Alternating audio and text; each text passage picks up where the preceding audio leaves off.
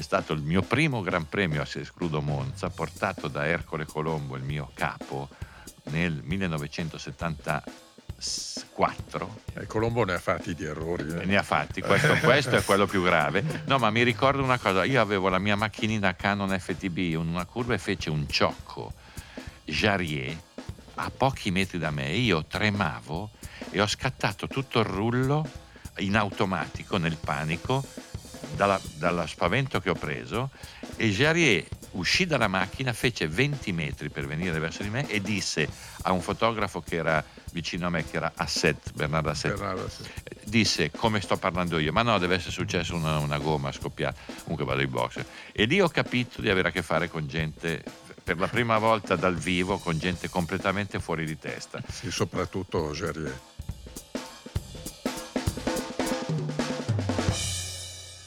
Io sono pronto. Quando volete. Pino, sei pronto? Idem. Pino. Sì, un momento. Sì, sì, andiamo, eh, come vogliamo. Andiamo? Sì. Benvenuti a Terruzzi racconta la Formula 1 a ruota libera. Un progetto di Red Bull con Giorgio Terruzzi. Un podcast a più voci che prende spunto dall'attualità del Mondiale 2021 per correre su e giù lungo la storia del motorsport, tra analisi dei gran premi, ricordi di pista e aneddoti di una grande avventura umana, tecnologica e sportiva. Conversazioni rilassate e senza freni per vivere insieme un anno di passione motoristica a ruota libera. Al microfono insieme a Giorgio Terruzzi ci sono Pino Allievi e Stefano Nicoli. Buon ascolto. Bentornati, bentrovati, appuntamento di mezz'estate dalla spiaggia di Via Ripamonti in Milano, palme al vento qui, camicia havaiana per il dottor Pino Allievi e Bermuda. Buongiorno. Buongiorno, eh, beh io in effetti sono appena atterrato. E t-shirt californiana per Stefano Nicoli. Ben ritrovati, anch'io ho appena atterrato dal corso di finlandese accelerato che ho dovuto fare per stare al vostro passo dopo la scorsa puntata. Bravo perché eh, questa, questo podcast è internazionale poliglotta, oggi avremo delle parti anche in Swahili, dopo vedremo come, come declinare. Puntata di mezza estate, grazie a tutti quelli che hanno mandato, ascoltatori, lettori, amici e parenti, che hanno mandato commenti, suggerimenti, anche perché, come capita a questo punto della stagione, è il momento di tirare qualche riga, cioè qualche valutazione appunto da metà campionato su protagonisti positivi, protagonisti negativi, tra i quali spicca, devo dire, spicca Allievi Giuseppe che eh, riceve dei commenti addirittura dic- imbarazzanti, ma come bello Pino Allievi lo scrive non un'Anna, non una Sofia, non una Daniela, ma un Daniele.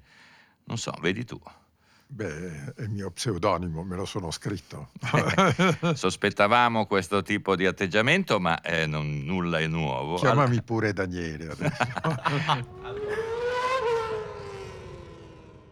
Allora, ci sono molte, molte segnalazioni che poi noi stiamo parlando di bilanci e di voti e di buoni e cattivi prima della gara dell'Ungheria che eh, deve ancora essere disputata mentre noi registriamo, il che può produrre degli autogol clamorosi. Sorprese positive, eh, vedo il primo nome che è venuto fuori dai nostri amici che ascoltano e che commentano, Alonso, sono d'accordo, cioè secondo me il rientro di Alonso dopo due anni, fatto salvo qualche, qualche gara per mettersi in bolla, secondo me è stato un elemento fino a qui molto rilevante, insomma, vivace, sempre pronto sempre pronto, sempre molto aggressivo. Cioè, io non guardo eh, il punteggio di Alonso perché è indietro in classifica, cos'è undicesimo giù di lì, no? No, guardo l'impegno, guardo il modo con cui ha corso, guardo l'aggressività, guardo il coraggio, perché uno che fa sei sorpassi come ha fatto lui nella pre-gara di non so come chiamarla, qualification, quali, sprint race. race. sprint race, eccetera, no? Eh, cioè, eh, quanti ne abbiamo visti di piloti così? Cioè, te l'aspetti da uno di 20 anni, non di uno che ne ha compiuti 40.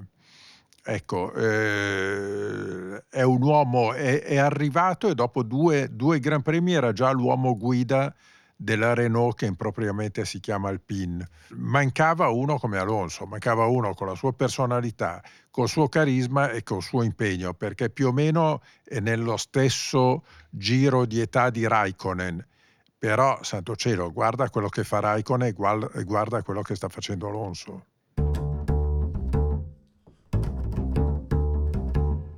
Tra l'altro qualche giorno fa si è lasciato andare ad una eh, dichiarazione in cui ha detto che se guidasse una Mercedes o una Red Bull e, che quindi, e, e se quindi potesse lottare per la vittoria sarebbe un vulcano dal nervoso di vedere qualcuno davanti a lui. Lui ha Questo- testualmente detto non accetto ancora l'idea di dover arrivare secondo, No, ma che certo, è fantastico. la sua forza e Eh. sono di quelli lì che non mollano neanche una caramella. Sì, cioè ha ha una grande freschezza lui dentro, f- freschezza mentale.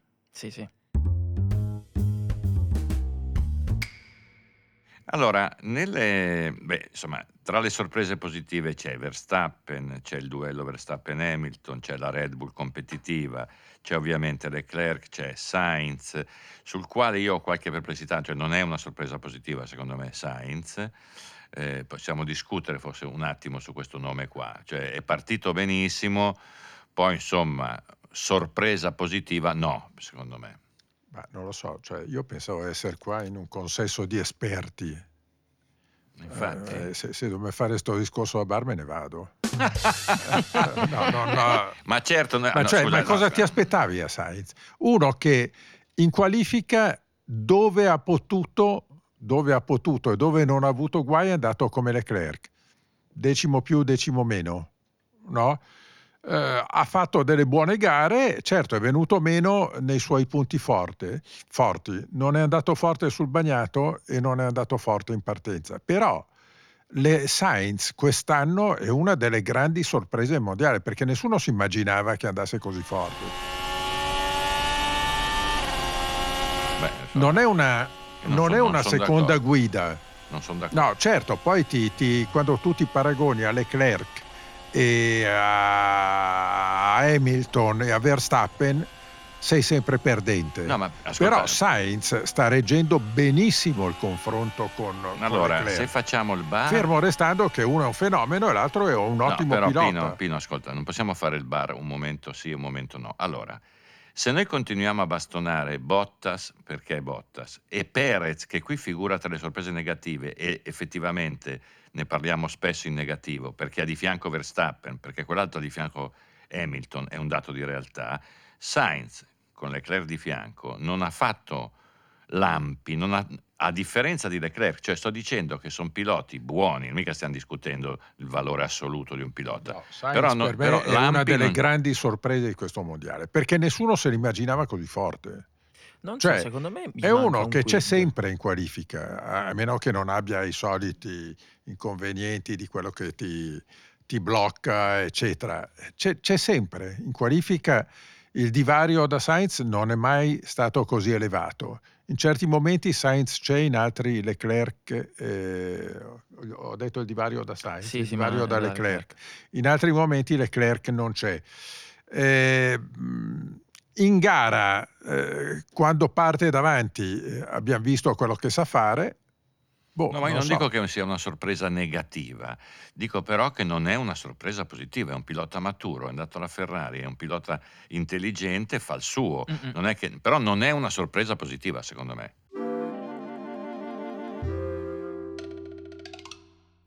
D'accordo, cioè secondo me sta facendo la stagione che era lecito aspettarsi senza, secondo me, un- uno switch ulteriore. A me sembra sempre che a Sainz manchi un quid. Mm, Fa vedere belle cose, ma lo dicevamo all'inizio di, di- in una delle precedenti puntate. Lui comunque è uno dei pochi che messo di fianco a Verstappen non ha fatto una bruttissima figura, anzi. E quindi io mi aspettavo che potesse fare un anno di questo tipo. Però secondo me a lui manca proprio un passettino Eh beh, c'è, eh, che è quando la tu ti paragoni a Leclerc, che è la a differenza. tutti. Sì, sì, ma io sono d'accordo No, con eh. Giorgio quando dice che la stagione di Sainz, secondo me, definirla sorpresa positiva vuol dire sottovalutare quello che aveva fatto prima, forse. Sì, però se tu lo paragoni agli altri che hanno corso con Leclerc, ossia Raikkonen e Vettel, beh, questo qua a metà campionato ha solo 12 punti di distacco da, da- da Leclerc. Sì, sì, Eh, sì. Quindi è, è con, lì. qualche, con qualche tara di sfortuna di Le- Leclerc. No, allora, c'è ovviamente tra le sorprese positive Norris e il motore Honda, l'Alfa Tauri. Poi ci sono due, due- due dati abbastanza curiosi, perché la Ferrari figura sia tra le, le sorprese positive te- sia tra le sorprese negative, al pari di Mick Schumacher che compare citato tra i positivi e i negativi. Ehm, secondo me la Ferrari ha fatto, fa megl- ha fatto meglio dell'anno scorso, non è una sorpresa, ma ha fatto meglio dell'anno scorso, sta facendo meglio dell'anno scorso. Sì, C'è da dire che però fare peggio dell'anno scorso eh, era, era complesso. Cioè dove, dove finivi? Sì, però, era- sì, però erano in una situazione un po', erano in un, in un Questo cul-de-sac, cioè, sicuramente. cioè erano messi come erano con, con le regole che, che ci sono, che impediscono praticamente di rivoluzionare le, le le macchine. Secondo me dei segnali di vitalità del gruppo tecnico l'hanno dato. Quello sicuramente. Certo, Ecco. abbiamo visto un paio di gare buone, tipo Silverson è stata eccezionale, no? Eh, ne abbiamo viste altre ancora, però tira le somme, guarda la classifica, uno è sesto e l'altro è settimo. Quindi la leviamo Cioè, da tutte e due le non classifiche. sono, non sono posizioni da Ferrari, cioè eh, eh, Norris ha 113 punti, il primo ferrarista ne ha 80. Cioè, no, è Norris è troppo. certamente la sorpresa positiva. Norris è la super sorpresa dell'anno perché ha dato conferma di qualità, voglio anche dire, fuori dal comune. Poi è uno che sbaglia poco, Norris. eh. Alla fine di un Gran Premio te lo ritrovi sempre tra i primi, sbagliando poco. È davanti a un Red Bull e a un Mercedes nella classifica piloti, con una McLaren. Eh, È dietro caspita, soltanto a eh, Verstappen ed è Hamilton, lui, ed è lui che, traina McLaren. eh, McLaren. Perché Norris ha 113 punti e Ricciardo ne ha 50. Eh, Ricciardo è tra i più citati tra le sorprese negative. Certo, perché Ricciardo, eh, Ricciardo non ritrova se stesso perché non riesce ad adattarsi al modo di guidare moderno eh, che esigono queste macchine. Lui, bene o male, ha ancora una guida antica e, e non ce la fa. Non ce la fa. È, è inutile dire che la macchina è nata con Norris perché sono tutte idiozie quando si dice ah perché hanno fatto la macchina per uno e non per l'altro.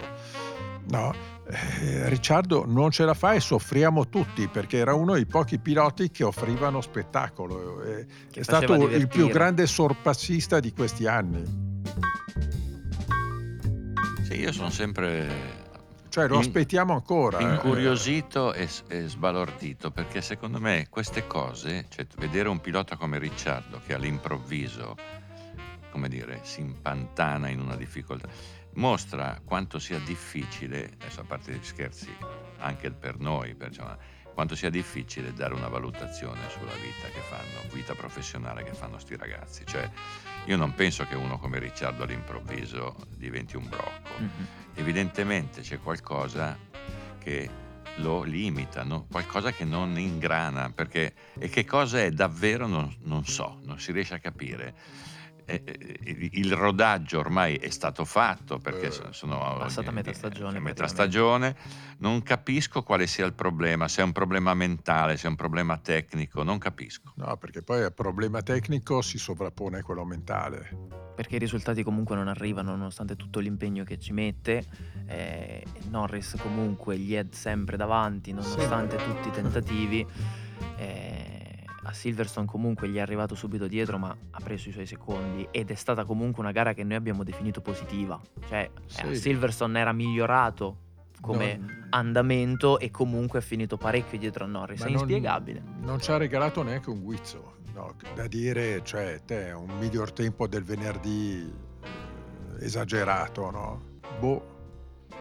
C'è- Mistero. c'è- Mistero, solo che è in un momento chiave della sua carriera, cioè inizia la parabola del discendente. Mm. Perdiamo un pilota a spettacolo. Questo è vero.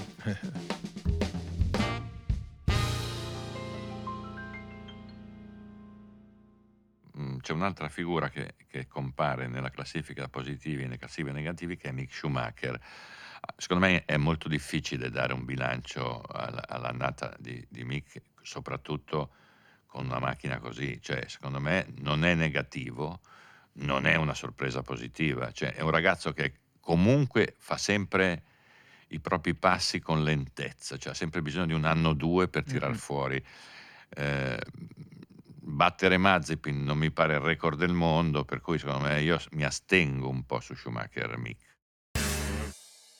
Sì, eh, cioè se pensi che loro hanno la ASA, la stessa macchina del 2020, una macchina con la quale correva uno dei piloti più veloci della Formula 1, adesso vi stupirete, che era Grosjean. Grosjean un pazzoide, ma con il giro secco sempre in tasca, cioè, ed è uno che ci ha sempre provato, lasciamo perdere poi l'incidente, eccetera, che non c'entra niente, però è uno che eh, dalla macchina tirava sempre fuori il 100-105%. E infatti l'anno scorso ha avuto un sacco di incidenti, anche stupidi se vogliamo, però la prestazione te la dava. Eppure anche Grosjean era nelle posizioni dove si trova oggi Mick Schumacher. Quindi macchina poco competitiva un anno fa e ancora meno competitiva quest'anno. Sì, mica ha fatto un po' di errore, sì, però cioè, no, no, no, non gli getterei la croce addosso per un paio di dritti, per un paio di testa coda e qualche botta che ha preso. Insomma, eh, andavano a sbattere Grosjean e Magnussen che avevano esperienza e sbatte un po' meno lui che, che, che, che è molto più timoroso. Sì, è vincolato a una condizione tecnica che secondo me sospende i giudizi. Allora, tra le sorprese negative, vi do la, vi do la classifica dei, dei nostri amici che ascoltano e ci mandano. Compaiono Perez, nervosismo Hamilton, Aston Martin, Russell, negativo, Bottas, Ricciardo abbiamo detto, Mercedes, Tsunoda. Poi le penalità, eh, questo ne abbiamo parlato tante volte, no? la gestione delle, delle, delle, delle, delle penalità della direzione gara. Aggiungo per quel che mi riguarda tra le negatività, Gasly, secondo me, sì, infatti io l'ho e, e la coppia Raikkonen-Giovinazzi. Esatto, perché, la, più la Sauber. Che... È la Sauber, perché, ma comunque anche, cioè, secondo me, la presenza di Raikkonen impedisce, secondo me, di dare una valutazione a Giovinazzi, perché no, anche questo qui, come Russell, Giovinazzi, anche se fa buoni, delle buone prestazioni in qualifica, in gara in qualche modo arretra, scompare, si perde nel, nel, nel fondo della classifica. Chi, chi citate tra, chi tra i citati, o meglio, tra quelli nomi che ho letto io, confermate tra le sorprese negative? Beh. Forse Tsunoda. E sono curioso di sapere perché Gasly tra le sorprese negative. No, lo metto io. Eh, sì, sì, sì, sì. Perché è discontinuo, discontinuo. Cioè, mm. capisco, cioè, l'Alfa Tauri ha fatto una buona macchina, eh, ha molti meno punti di quanto dovrebbe averne, eh, va bene Tsunoda che comunque è un esordiente, eh, che forse ha pagato un gasamento da esordio in, eh, in Bahrain dove sembrava la Madonna di Lourdes, ma Gasly secondo me ha, sta facendo un anno discontinuo perché se, se, riesce a fare delle prestazioni eccellenti non si capisce perché spesso sbaglio o, o scompaia. Io, io mi vedevo un Alfa Tauri in zona McLaren, Ferrari con questi qua, però eh, Gasly non c'è. Tsunoda eh, mi sembra un giapponese un po' montato da, dagli atteggiamenti, eccetera, devono fargli capire tante cose perché non se la può prendere con la squadra, cioè, no, no, no, è un altro rischione che tante volte non, non dovrebbe più concentrarsi e, e, pensare di avere rispetto per tanti altri che sono in Formula 1 da tanti anni. Infatti io lo metto, lo confermo nelle sorprese negative un po' per l'atteggiamento, che è quello che mi ha sorpreso di più, perché l'inesperienza credo che a un esordiente comunque in una Formula 1 complicata come questa si possa in un certo senso perdonare, ma questa sorta di arroganza. Sì, è un'impazienza arrogante, un qualcosa che non si capisce bene da, da cosa derivi delle prime gare, dopo il Bahrain, dove appunto ha, ha esordito con eh, i fuochi d'artificio,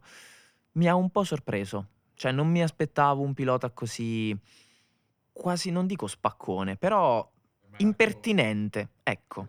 Guarda che Marco, al quale, al quale ho parlato l'altro ieri, non contento di Perez e un po' deluso da Tsunoda, non dovendo prendere, riprendere Gasly, sta pensando ad allievi da affiancare a Verstappen per l'anno prossimo. Non posso dare dettagli su, No, sui infatti, contatti che ho avuto. era uno scoop, volevo buttargli lo infatti, no, scoop. perdonami, ma non... Lo ha visto girare in un test alle Castellei, io Sì, sapevo. sì, e poi ha- gli ha, gli ha telefonato Damon Hill, cioè c'è tutto, diciamo così che è una lobby, è una lobby del motorismo che sta tentando di portare allievi alla Red No comment. No, ma infatti lo sapevo. No, sono come la Pellegrini con il suo allenatore. non- darò dettagli al momento opportuno. Bravo. Qualcuno ci ha chiesto di parlare di mercato, ehm, anzi più di Quale uno, mercato? mercato piloti. Ah. Secondo me è un po' presto, nel senso che non- non ha- io non ho eh, in mano granché per parlare di mercato, anche perché i posti sono pochi e Mm. delicati.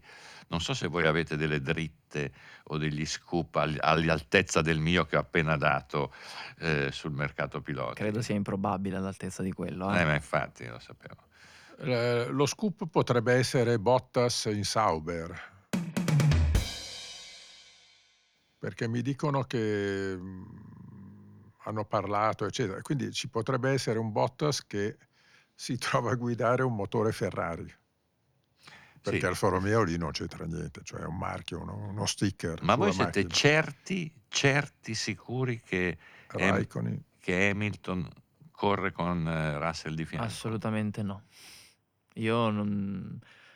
Io azz- non, non- eh, chiaramente fantamercato è un'ipotesi, ma io non mi stupirei se addirittura nel contratto ci fosse un- una qualche, non dico clausola, però avere comunque uno come Russell di fianco, non lo so se... No, perché è, un- è un- anche uno sconfessare un, un atteggiamento. Cioè, cosa, cosa hanno fatto Ferrari, Red Bull e Mercedes?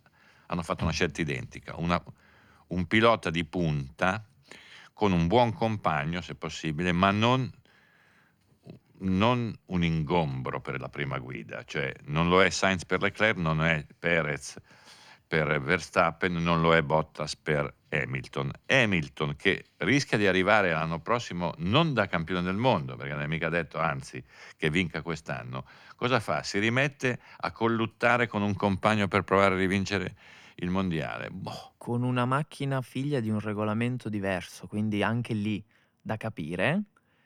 E, e tra l'altro, parlando di Mercedes, è una sorta di ritorno al passato, perché loro ce l'hanno avuto un compagno di squadra che è riuscito a dar fastidio ad Hamilton. E secondo me, se, se- se- se si potevano permettere un Nico Rosberg in versione 2016 con una superiorità tecnica disarmante come era quella della Mercedes dei primi anni, No, poi è diversissima la genesi, perché Rosberg era già lì, Sì. è arrivato Hamilton, cioè un altro paio di Sì, maniche. sì, sì, sì, però comunque avevano un pilota che poteva dar fastidio. Adesso te lo, va- lo andresti a prendere e a portarlo in casa deliberatamente.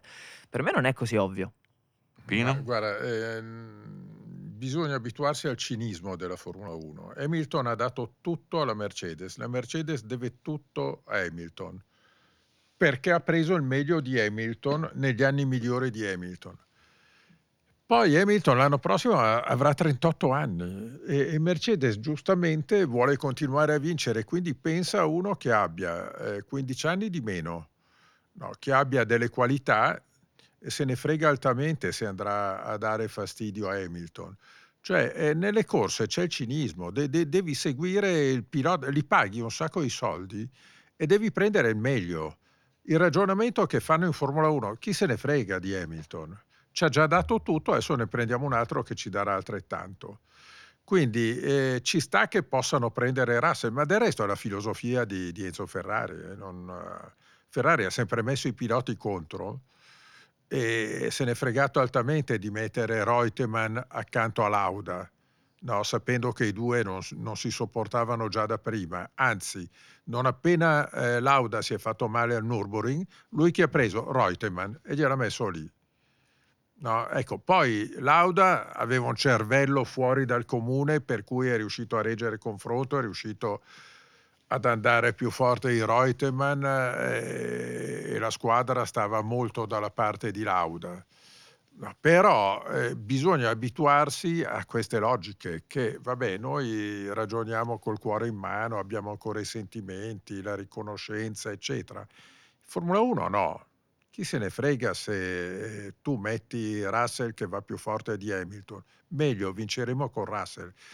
Eh, non è il discorso mio, è il discorso che certamente fanno in eh, Mercedes.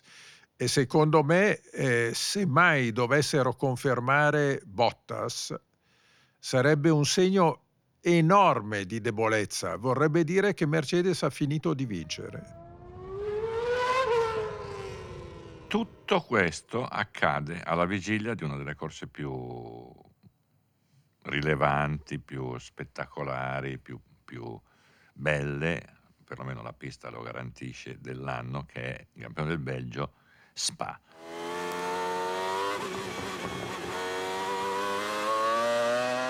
È un luogo che ha una storia straordinaria, eh, dove sono venuti fuori sempre i, i grandi campioni, è il luogo di, la culla proprio veramente di Michael Schumacher, non solo sua, è un luogo di grandi trionfi e grandi incidenti. Io mi ricordo all'Orouge, quelli che, che, più mi ricordo sono quello di Zanardi, del giovane Zanardi con la Lotus, quello di Villeneuve con la Bar, mi ricordo alcuni ciocchi terrificanti, terrificanti su lì, sul, sulla salita dello Rouge. Mi ricordo un, quello sì, uno strepitoso Raikkonen vince, è una pista dove Raikkonen è sempre andato forte ed è la pista di quel famosissimo, indimenticabile sorpasso Raikkonen e Schumacher con Zonta in mezzo che molti giudicano il sorpasso più spettacolare. No, Hakkinen. Sì, Hakkinen, Hakkinen, scusate, Hakkinen, McLaren, Schumacher. Più grande sorpasso che abbiamo visto. Sì, eh, sì, strepitoso. strepitoso. No. Sì, mo, mo, lo dicono in tanti e secondo me è vero, cioè è uno dei sorpassi ico- iconici. In tante per, eh, per, perché c'era tutta la perfidia di Schumacher. No? E alla fine secondo me Schumacher si è reso conto della manovra altamente scorretta che aveva fatto, non che stava facendo, che aveva fatto ai danni di Hakkinen e a fine gara l'ha anche abbracciato. Hakkinen gli è stato riconoscente, però poteva risolversi con uno degli incidenti più terrificanti di sempre. Certo. Perché andavano a Kemel quanto, quanto vanno? A tutto, 300. a 350 sì, sì, all'ora, sì, tutto quello che è possibile andare.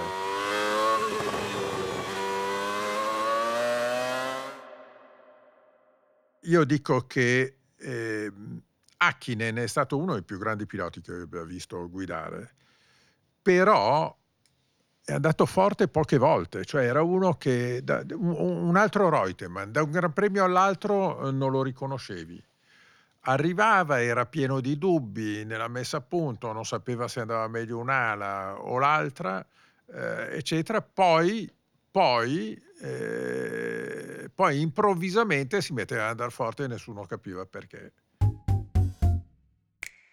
Cioè, eh, Reutemann era uno che eh, andava forte a tratti, in qualifica lui non faceva mai, se il limite era 1,30 non gli vedevi mai fare dei giri in 1,35, 1,30, no, girava in 1,36, 1,38, eccetera perché lui aveva una stranissima tecnica, Reutemann, provava i vari tratti dei circuiti, provava un tratto veloce e poi rallentava. Poi alla fine li metteva tutti insieme nella messa a punto e faceva la pole position dando anche due secondi a tutti. No?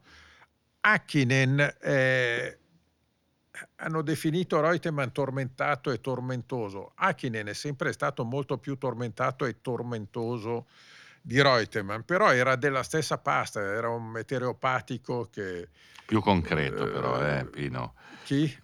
Hakkinen di Reutemann, più, più, più costante perché Hakkinen magari, magari aveva delle giornate, no, ma il grosso delle giornate erano Era- sì. Hakkinen era uno che guidava da Dio, Eh, era sì. un guidatore strepitoso, meglio di Schumacher secondo me come, come guida pura, poi Schumacher aveva tante altre qualità, però se tu guardi la guida pura, eh, Hakkinen era uno che restava incantato quando Mhm. andava. Beh, insomma, ha vinto due mondiali. eh. Ha vinto due mondiali, poteva vincere molto di più, no, eh, poi si è stancato, adesso fa del business.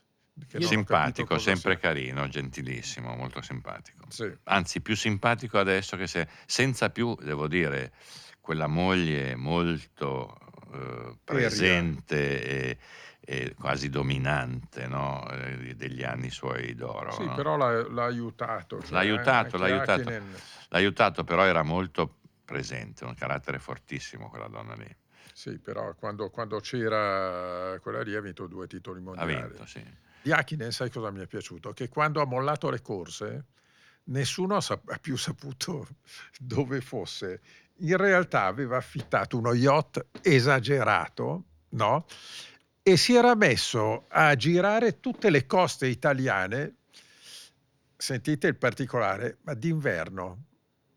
No, per cui l'avevano avvistato a Vulcano da altre parti. A fine autunno era partito. Aveva qualche confusione mentale sulle Eh, stagioni. ma lui era- su No? certe cose aveva delle Però confusioni.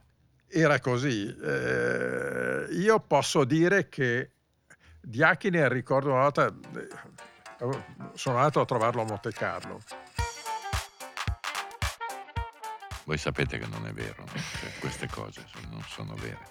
Adesso Sì, no, io invento no, leggende. Sì, sì, no, va, va bene, no, basta ogni Sì, tanto ma- ricordare. No, eh. Ecco, quindi? No, No, vado avanti o no? sì, certo. Ed era uno che mi stupì perché, perché mi trascinò eh, dal giornalaio e comprò quattro quotidiani, No, oh, due finlandesi e poi Il Hatferkenet Herfer, uno è, sì, le testate sono... e l'altro uno della Finlandia del Nord. Ah, Arharnia Farkanaria. Sì. E- Sono questi due qui, quelli più letti, diciamo. Vedi che ho fatto e bene a fare il scoprì che era uno che leggeva un sacco. Boh, pensavo che fosse una capra fino a quel momento. Invece lo rivalutai completamente. Era uno molto informato eh, su tutto. Ed era uno che si poneva dei problemi. non, eh, anche in questo simile a Reutemann. Reutemann era uno capace di telefonarti e ti diceva ah, hai visto questa guerra in Birmania, cosa sta succedendo? E tu non sapevi cosa rispondere. Cari Hakkinen era uno più o meno allo stesso modo. Cari ascoltatori, come non so se vi siete resi conto, ma eh, Allievi stamattina c'ha la fissa di Reutemann, per cui noi possiamo sì, parlare di perché chiunque. noi abbiamo perso Reutemann, è stato un personaggio stratosferico per la Formula 1. Ecco, per cui qualunque tema noi trattiamo verrà Torniamo fatto un Reutemann. riferimento Vabbè, io a Reutemann. eh, do un tributo a Reutemann. Bene, no, Quello- bene, eh, tu non ci d'accordo. avevi neanche pensato No, perché no, non... Ma no, benissimo. Io tu Reutemann anzi, lo vedevi sulle figurine. No, l'ho poi- anche, l'ho- l'ho anche conosciuto, ma non- certe cose non le dico perché non vorrei che venissi accusato di cacciare qualche balla, cosa che invece... Guarda. Io sono spettatore di questo dissing continuo ed è uno uno spettacolo eccezionale. No, allora, io No, mi di, ricordo... di, di Hakkinen, ecco, eh, tornando a Spa, Hakkinen era uno che guidava da Dio a Spa. Cioè, stranamente poi Spa eh, era la pista dei finlandesi, perché and- andava forte lui, andava forte Raikkonen, andava forte anche Salo, Eh, sì, nei limiti delle macchine che ha avuto. Eh, Poi, non so JJ Leto, non, non non so. ho memoria. Se vuoi facciamo un tributo anche a Salo. Eh? Facciamo un tributo a Salo. Sì. Minchia Salo. No. No, no, perché ci fu quella fa- questa battuta detta dall'ingegnere di pista Lunetta quando Salo stava per vincere il Gran Premio di Hockenheim di Germania, l'anno Sì. in cui sostituì Schumacher. Mi ricordo anche io quella tamponamento Mm, violentissimo quello volevo- di Schumacher a Coulthard Sì. con Schumacher fuori dalla grazia di Dio Nel al- diluvio del al 98 box con, mi con sembra. Stefano Domenicali che cercava di trattenerlo in vano eh, non, non, non, non, si è mai capito d- davvero se fu Coulthard a rallentare di colpo, se fu un errore di valutazione di Schumacher, ma fu... No, la pazzia di Schumacher fu quella di pensare che Coulthard eh, sì. avesse rallentato per farsi tamponare sì. e favorire sì, il suo compagno certo di squadra, che fosse che così. pazzia Era certo totale. che fosse così. Eh. A Spa c'è anche il famoso momento che tutti gli ascoltatori della RAI ricorderanno, il famoso tutto regolare fino a questo momento in cronaca che ha poi generato uno dei più grandi incidenti della storia della Formula 1 in partenza. Mamma mia che cozzo, che, che, che ammucchiata. Attualmente un incidente del genere al primo giro farebbe annullare il Gran Premio, un numero di automobili coinvolte e distrutte sì. impensabile, impensabile. Poi è una pista che è come dire, ricavata da un circuito stradale sul quale cominciarono a correre eh, veramente agli albori. Prima, prima, dell'inizio del mondiale di Formula 1, perché io mi ricordo delle fotografie meravigliose dell'Adriano Cimarosti, o, o meglio possedute da Adriano Cimarosti, di Lauda, v, di, Varzi V1000, che si preparavano a partire nel 48 addirittura, credo, nel 47 con, con le Alfa. Sì, sì, eh, pista mitica, cioè eh, 20 cambi d'asfalto perché viaggiavi solo su strade aperte al traffico e quando arrivava il Gran Premio ai belgi interessava poco, lasciavano tutto com'era, quindi eh, strade a, a, profilo tipo il dorso di mulo, Ehm, la Source che aveva un'aderenza diversa dal rettilineo, il Radion non ne parliamo, e ci sono stati incidenti terrificanti, tipo quello di, di Stewart che finì a casa a Stavelot, a casa di due contadini con la macchina. Dentro. Dentro. No, e poi andò a trovarli dopo, dopo una quindicina d'anni portandogli una torta. Pensa.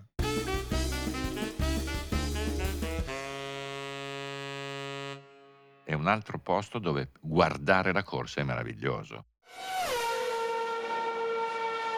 Sia per chi, per i fotografi, perché puoi andare addirittura al, al tornantino alla, Source, alla Source dopo la partenza all'interno e, e, praticamente se allunghi una mano tocchi il casco di un pilota quasi e, e, e anche... Sul cordolo a sinistra del Radillon, quello che sì. toccano, che sfiorano in ingresso per prendere la corda sì, sulla piega sì, a destra. Perché è in mezzo a un bosco ma hai una visuale su molte tribune straordinaria, no, straordinaria.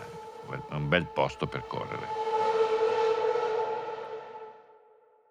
Sì, sarei curioso di sapere se eh, il famoso hotel ristorante Eau Rouge, che invece è giù nella discesa, sia ancora di Eccleston o no. No, Non credo. una sera andai a cena con lui e boh, alla fine feci il gesto di offrire, no, con Eccleston. E mi disse: No, no, lascia perdere. Dico: Ma no, dai, senti. Povero, povero come sei, lascia Povero, fare, sì. lascia fare. No, no, ma sai, qua è tutto mio. Ah, gli dico, vabbè. perché poi, tra l'altro, è uno dei posti dove mangi meglio in tutto il circuito del mondiale, anche se puzza di fritto ovunque. Ci sono un sacco di ristoranti, di, di luoghi, luoghi, inaspettatamente... Inaspettati dove mangi divinamente. Sì, sì, è straordinario. Quella zona lì è piena di alberghini dove hanno tre stanze, perché siamo tutti sparsi, non c'è a meno che tu vada a Liegi piuttosto che insomma, mm-hmm. se no sei sparso in questa enorme campa- campagna, foresta, dove, dove sono, eh, si sono combattute eh, battaglie terrificanti, terrificanti ehm, pieno di, di alberghini a, a, pochissime stanze con una cucina inaspettatamente di livello alto, ma, ma, ma alto, eh? alto. Io ricordo ogni anno, i primi anni che andavo lì, ad ogni edizione c'era Ken Tyrrell che mi invitava un, una sera a cena. No, perché Tyrrell era uno bravo a fare le macchine, ma soprattutto conosceva i migliori ristoranti del mondo su ogni pista. Un po' come noi. Beh, un po' sì. Beh, Sì, sì, sì, è Eh. vero. E, e mi diceva, ricordati che eh, domani sera eh, sei mio ospite, eccetera. E una volta portammo persino Alboreto, che mi disse, ma Alboreto, quando Alboreto correva con lui, ma Alboreto capisce di cucina? Dico, beh, è italiano, milanese, eccetera, e lo portammo e fu molto contento. capiva di cucina. Mm. Mm, Ah. mm. Allora, pronostico per Spa. Podio o solo il vincitore? No, podio, sempre podio. facciamo. Podio. Prego, Pino. No, no, comincia Eh. tu. Eh, sì. No, ma primo, secondo e terzo. Sì. Beh, no, no, Hamilton, Bottas, Ver- Verstappen. no, ecco, bastava non buttare dentro Button perché eh, l'hai già- buttato dentro Sì, una sì. volta. Allora, lo ripeti? Hamilton, che è quello che corre con eh, Sì, Mercedes. Mercedes. Mi pare di aver... sì. eh. Bottas, che non è ancora andato alla Sauber, quindi corre con. Mercedes. Mercedes. E Verstappen, che non è in Alfa Tauri, ma, Ma in Red Bull, Red Bull. perché gli dà la macchina migliore. Bene. Hamilton, Verstappen, Norris. Hamilton, Verstappen, Norris. Io dico Verstappen, Norris, Ricciardo. No, e poi c'è la Ferrari, non dimentichiamola, perché se ci fosse il quarto gradino del podio, ecco, ci metterei la Ferrari che è andata forte a Silverstone e su un'altra pista veloce come Spa potrebbe replicare. Io metto dentro anche l'incognita meteo. Beh, quello è Eh, Belgio, sì. arriva lui. Eh, Nicoli eh, a scoperto che, meteo a che Spa. il Belgio Non- piove. non era spesso. stato nominato No, e vabbè, quindi eh, mi cioè, rendo conto che non l'ho detto in finlandese e, e quindi ho abbassato il Terca ne livello. ferca ne terca cahorio. Questo Piove. è, è piove a Spa. Adesso il fatto che eh, noi facciamo questo podcast bilingue potrebbe, eh. potrebbe spingere ai, ai ascoltatori a, Di Turku eh, s- a esatto, sintonizzarsi. Esatto, di- esatto. Allora, abbiamo una, una, diciamo, una, una sequenza di tre corse.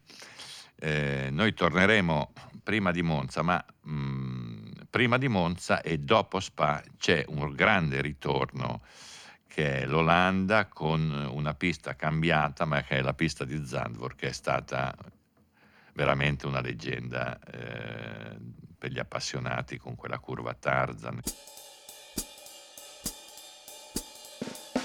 È stato il mio primo Gran Premio a Sescrudo Monza, portato da Ercole Colombo, il mio capo, nel 1974. E Colombo ne ha fatti di errori. eh. Ne ha fatti, questo, questo è quello più grave. No, ma mi ricordo una cosa, io avevo la mia macchinina Canon FTB in una curva e fece un ciocco Jarier a pochi metri da me, io tremavo e ho scattato tutto il rullo in automatico nel panico dalla, dallo spavento che ho preso e Jarier uscì dalla macchina, fece 20 metri per venire verso di me e disse a un fotografo che era vicino a me, che era Asset, Bernardo Asset, Bernardo, sì. disse come sto parlando io, ma no, deve essere successo una, una gomma scoppiata, comunque vado in box. E lì ho capito di avere a che fare con gente, per la prima volta dal vivo, con gente completamente fuori di testa. Sì, soprattutto Jarier.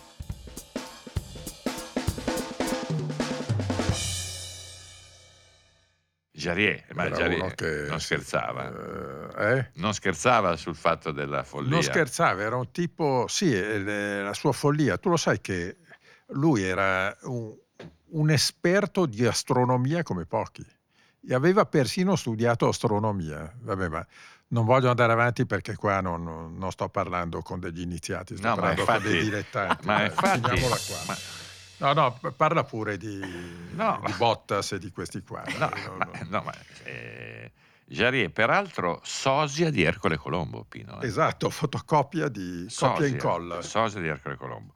Però è un posto, era un posto da grandi, grandi tragedie.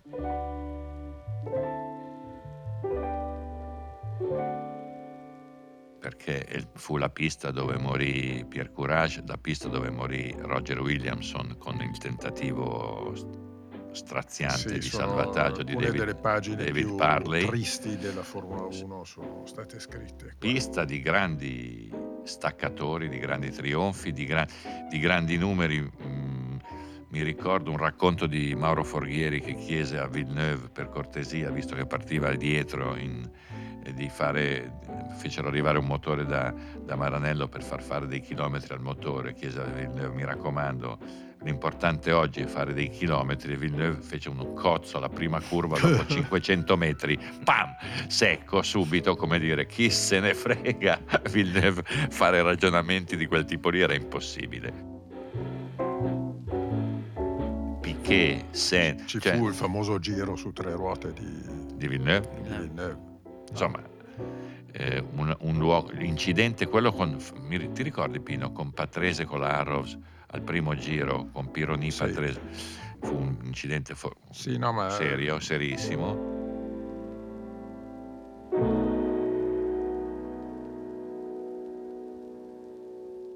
Poi eh, c'è, c'è una, eh, una targa che ricorda dove Allievi andava a vedere le staccate con Varzi, Nuvolari, Brilliperi, Ascari e Vimil. Cioè andavano lì anche quando non c'era nessuno, in attesa che qualcuno staccasse. A proposito di scherzi, adesso vi svelo una cosa. Io ero un ragazzino nel 1978 e per adesso non non cioè, ero andato alle Castellet dove Lauda provò per la prima volta la Alfa Braba Mal- Braba la- Alfa. motore Alfa. Sì. E da lì, in una, in una situazione di pazzia assoluta, adesso non mi spiego, andai direttamente a Amsterdam per il Gran Premio d'Olanda, dove incontrai in albergo alla sera allievi e Colombo. Ero un No, giovane. ma racconta la verità di quello che successe. In che senso? No, racconta, racconta fino in fondo. Racconto lo scherzo. Sì. E, e, eh, a un certo punto an- andai a dormire, ero giovanissimo io perché avevo di- 20 anni e mentre ero, mi sono addormentato e sento suonare la- il telefono della camera con Colombo che era il mio allora dai che dobbiamo andare in pista che sei in ritardo mi sono vestito completamente nel pallone, vestito. Sono uscito dalla camera con le borse, era luna di notte, No. era- in corridoio c'erano lui e Colombo che mi avevano fatto lo scherzo. Questo per dire come- con chi No, abbiamo a dire- che fare. No, per raccontare la lucidità di Giorgio Terruzzi No, va bene. negli anni. Ma va bene, Era ma- così lucido 40 anni fa, pensate adesso. Vabbè, no, però questo non lo nego, però eri- quando ti sei svegliato nel sonno, Sì, no, hai idea di che ti dicono sia. è tardi, sono le o- se ti dovevi svegliare prima, non, o non ho guardato, sono uscito vestito con... Loro Che poi. Colombo certamente ti, ti avrà svegliato realmente tre ore dopo, Ma perché, certo, no. perché se le prove sui circuiti incominciavano alle 10 e mezza, lui era lì alle 6 e 20. 40 era già Sì. pronto. Non solo, ma eh, mi ricordo, credo Pino, se ti ricordi anche tu,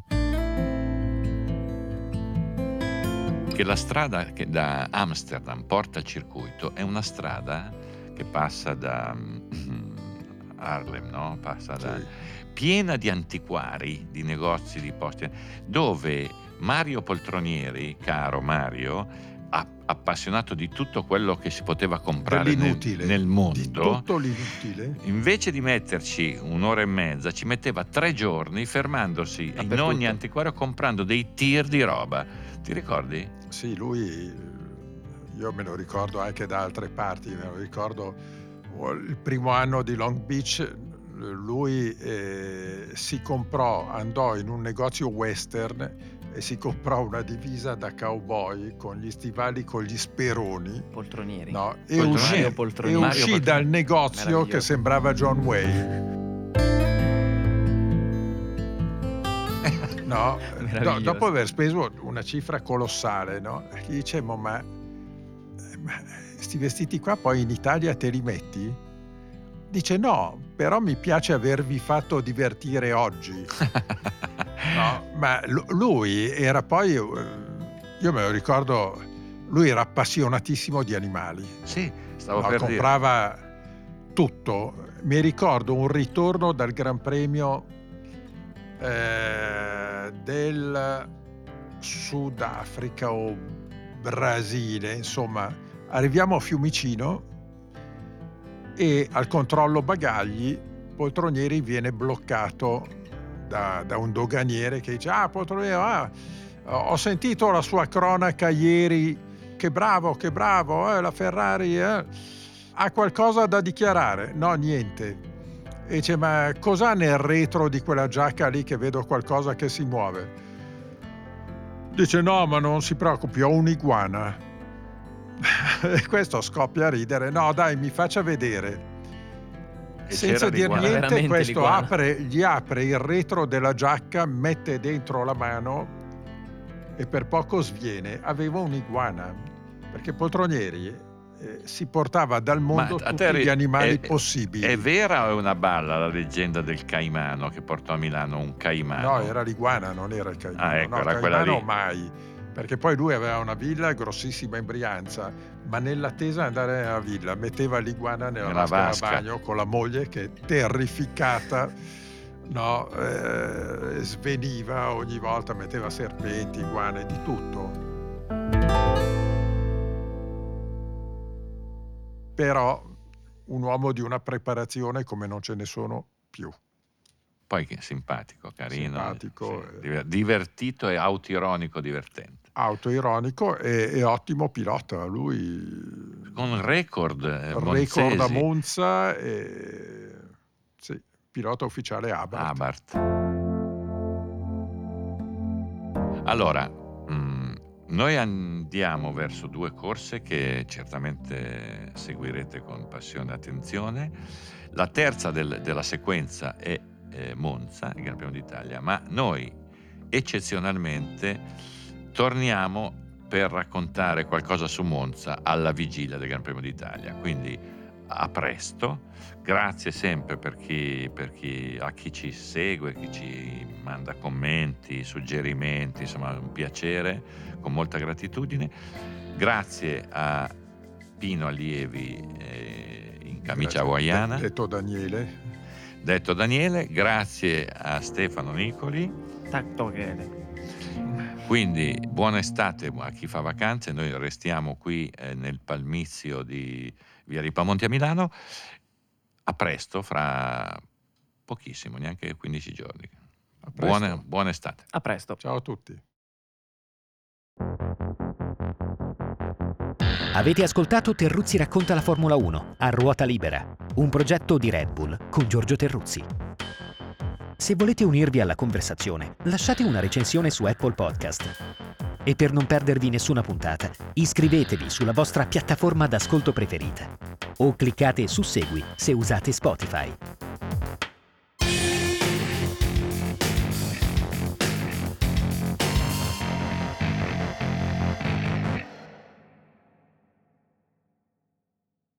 Uno, due, tre, quattro, Giorgio, sono qua. Senti, ma quindi non ci Eh, questo è il riprendono mio. stavolta? No, eh, allora io vado. eh, Pino è andato dal truccatore dal parrucchiere tutto ieri, convinto Sì. che facevate il video e non fate un c***o.